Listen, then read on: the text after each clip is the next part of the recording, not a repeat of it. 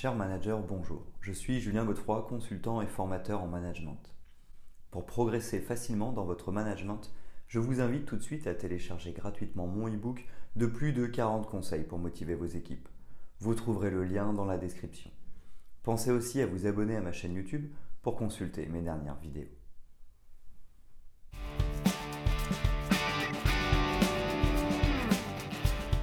Il y a une première fois à tout. C'est aussi valable en management. En effet, lorsque nous devenons managers, nous allons forcément un jour manager une équipe pour la première fois. Cet exercice est simple. Cependant, il y a des points de vigilance incontournables pour que tout se passe bien. En effet, réussir à bien manager une équipe pour la première fois nous permettra de prendre confiance pour la suite de notre carrière. Ce sera une expérience qui nous servira de base solide pour la suite. A l'inverse, rater sa première fois ne signifiera pas la fin de notre projet managérial. Cependant, cela pourrait instaurer le doute dans notre esprit. Sans compter qu'il est tout de même préférable que cela se passe bien avec nos équipes plutôt que le contraire. Bien débuter nous permettra de continuer à apprendre ce nouveau métier et d'engranger de l'expérience de manière sereine. Voici selon moi les 7 points de vigilance pour bien manager une équipe pour la première fois.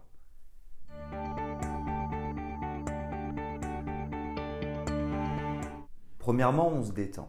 Le premier point de vigilance est de se détendre.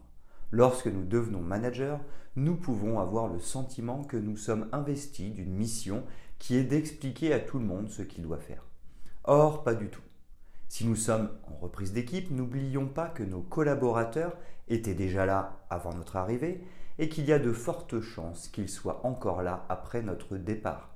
Nous ne sommes que de passage.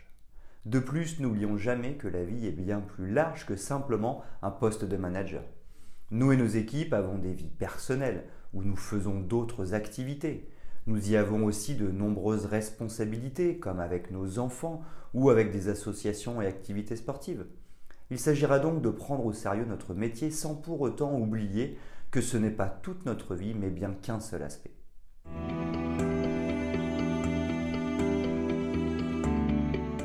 Deuxièmement, prendre le temps de bien commencer pour bien manager une équipe pour la première fois.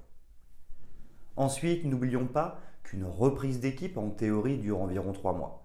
Cela nous permet de nous laisser le temps de bien nous intégrer avec notre nouvelle équipe. Le premier mois est placé sous le signe de l'observation. Nous allons rencontrer individuellement tous nos collaborateurs, collègues et responsables hiérarchiques. Au besoin, nous pouvons aussi faire connaissance avec nos clients, fournisseurs, autorités locales ou encore actionnaires. Nous en profiterons aussi pour observer le fonctionnement de notre entreprise, de nos équipes et des différents services.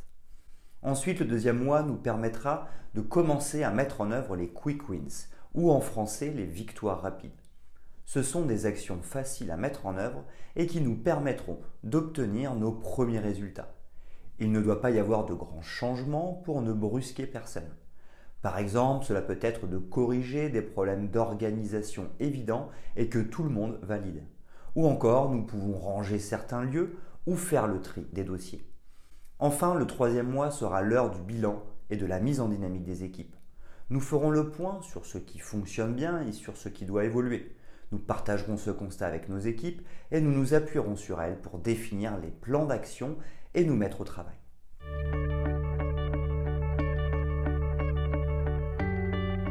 Troisièmement, ne pas perdre de vue le cœur de notre métier.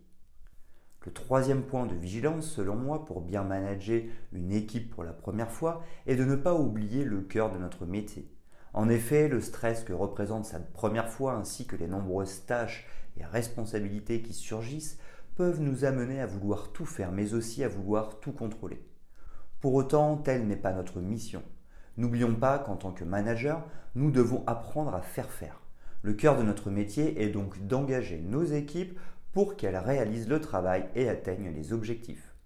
Pour cela, nous devrons mettre en œuvre trois grands axes. Développer les compétences de nos équipes pour nous assurer qu'elles savent faire. Faire participer les collaborateurs pour qu'ils aient envie de faire. Donner les moyens de réussir à nos équipes pour nous assurer qu'elles peuvent faire. Ainsi, parce que nos équipes sauront faire, auront envie de faire et pourront faire, alors serons-nous en mesure de déléguer pleinement. Par conséquent, nous serons au cœur de notre métier.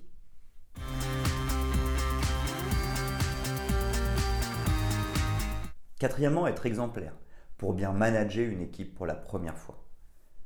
Afin de nous assurer que nous sommes tous sur la même longueur d'onde, nous pourrons utiliser l'exemplarité, en effet, parce que nous adopterons le comportement que nous souhaitons voir chez nos équipes, alors nous donnerons le cadre. C'est précisément en nous observant que les équipes se rassureront et sauront la posture qu'elles doivent prendre. En d'autres termes, c'est parce que nous serons solidaires et responsables que nos équipes comprendront qu'elles doivent agir de manière solidaire et responsable. De plus, l'exemplarité va nous amener à mettre en œuvre ce qui a été décidé.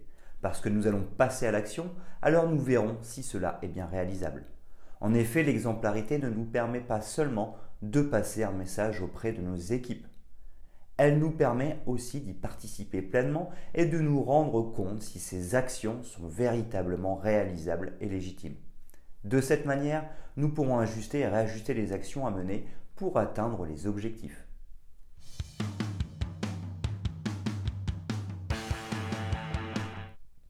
Être focus sur les relations. N'oublions pas que le management repose sur les hommes et les femmes qui constituent notre équipe. De bonnes relations de travail sont donc incontournables. Nous commencerons par prendre la décision de faire confiance. En effet, sans confiance, nous ne pouvons pas travailler en équipe. C'est le ciment des relations. Nous ferons confiance dès le début. Ensuite, nous pourrons déléguer de plus en plus et progressivement pour entretenir cette confiance. De plus, nous aurons à cœur d'écouter nos équipes pour mieux les comprendre et ainsi ajuster notre posture managériale. L'empathie ainsi que l'intelligence émotionnelle nous seront très utiles pour cela. En effet, parce que nous arriverons à percevoir ce que l'autre ressent, alors nous pourrons mieux comprendre ses blocages et sources de motivation. Nous pourrons aussi donner du feedback pour accompagner au mieux. Enfin, n'oublions pas de mettre en œuvre les rythmes managériaux, à savoir des réunions individuelles et collectives régulières. En effet, la communication est omniprésente. Même notre non-verbal communique sans que nous y prêtions attention. Ces réunions régulières nous permettront d'échanger et de faire le point sur les priorités. Ce sera donc l'occasion de clarifier les messages.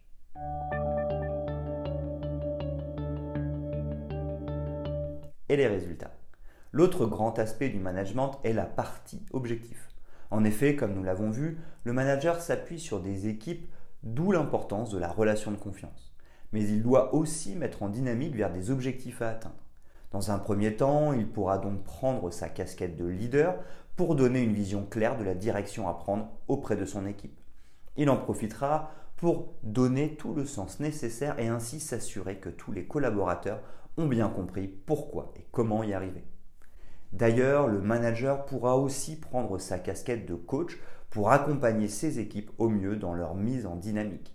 En effet, pour s'assurer d'un bon passage à l'action, les équipes devront pouvoir réfléchir, s'exprimer et participer à l'élaboration des solutions et plans d'action. Le manager coach sera disponible pour aider à construire ce mouvement et à prendre du recul. Enfin, le manager n'hésitera pas à donner de la reconnaissance et à féliciter lorsque les objectifs seront atteints. En effet, il est important de savoir fêter les victoires et de savourer les bons moments pour maintenir l'engagement et le plaisir de travailler. Septièmement, savoir se remettre en question sans douter pour manager une équipe pour la première fois.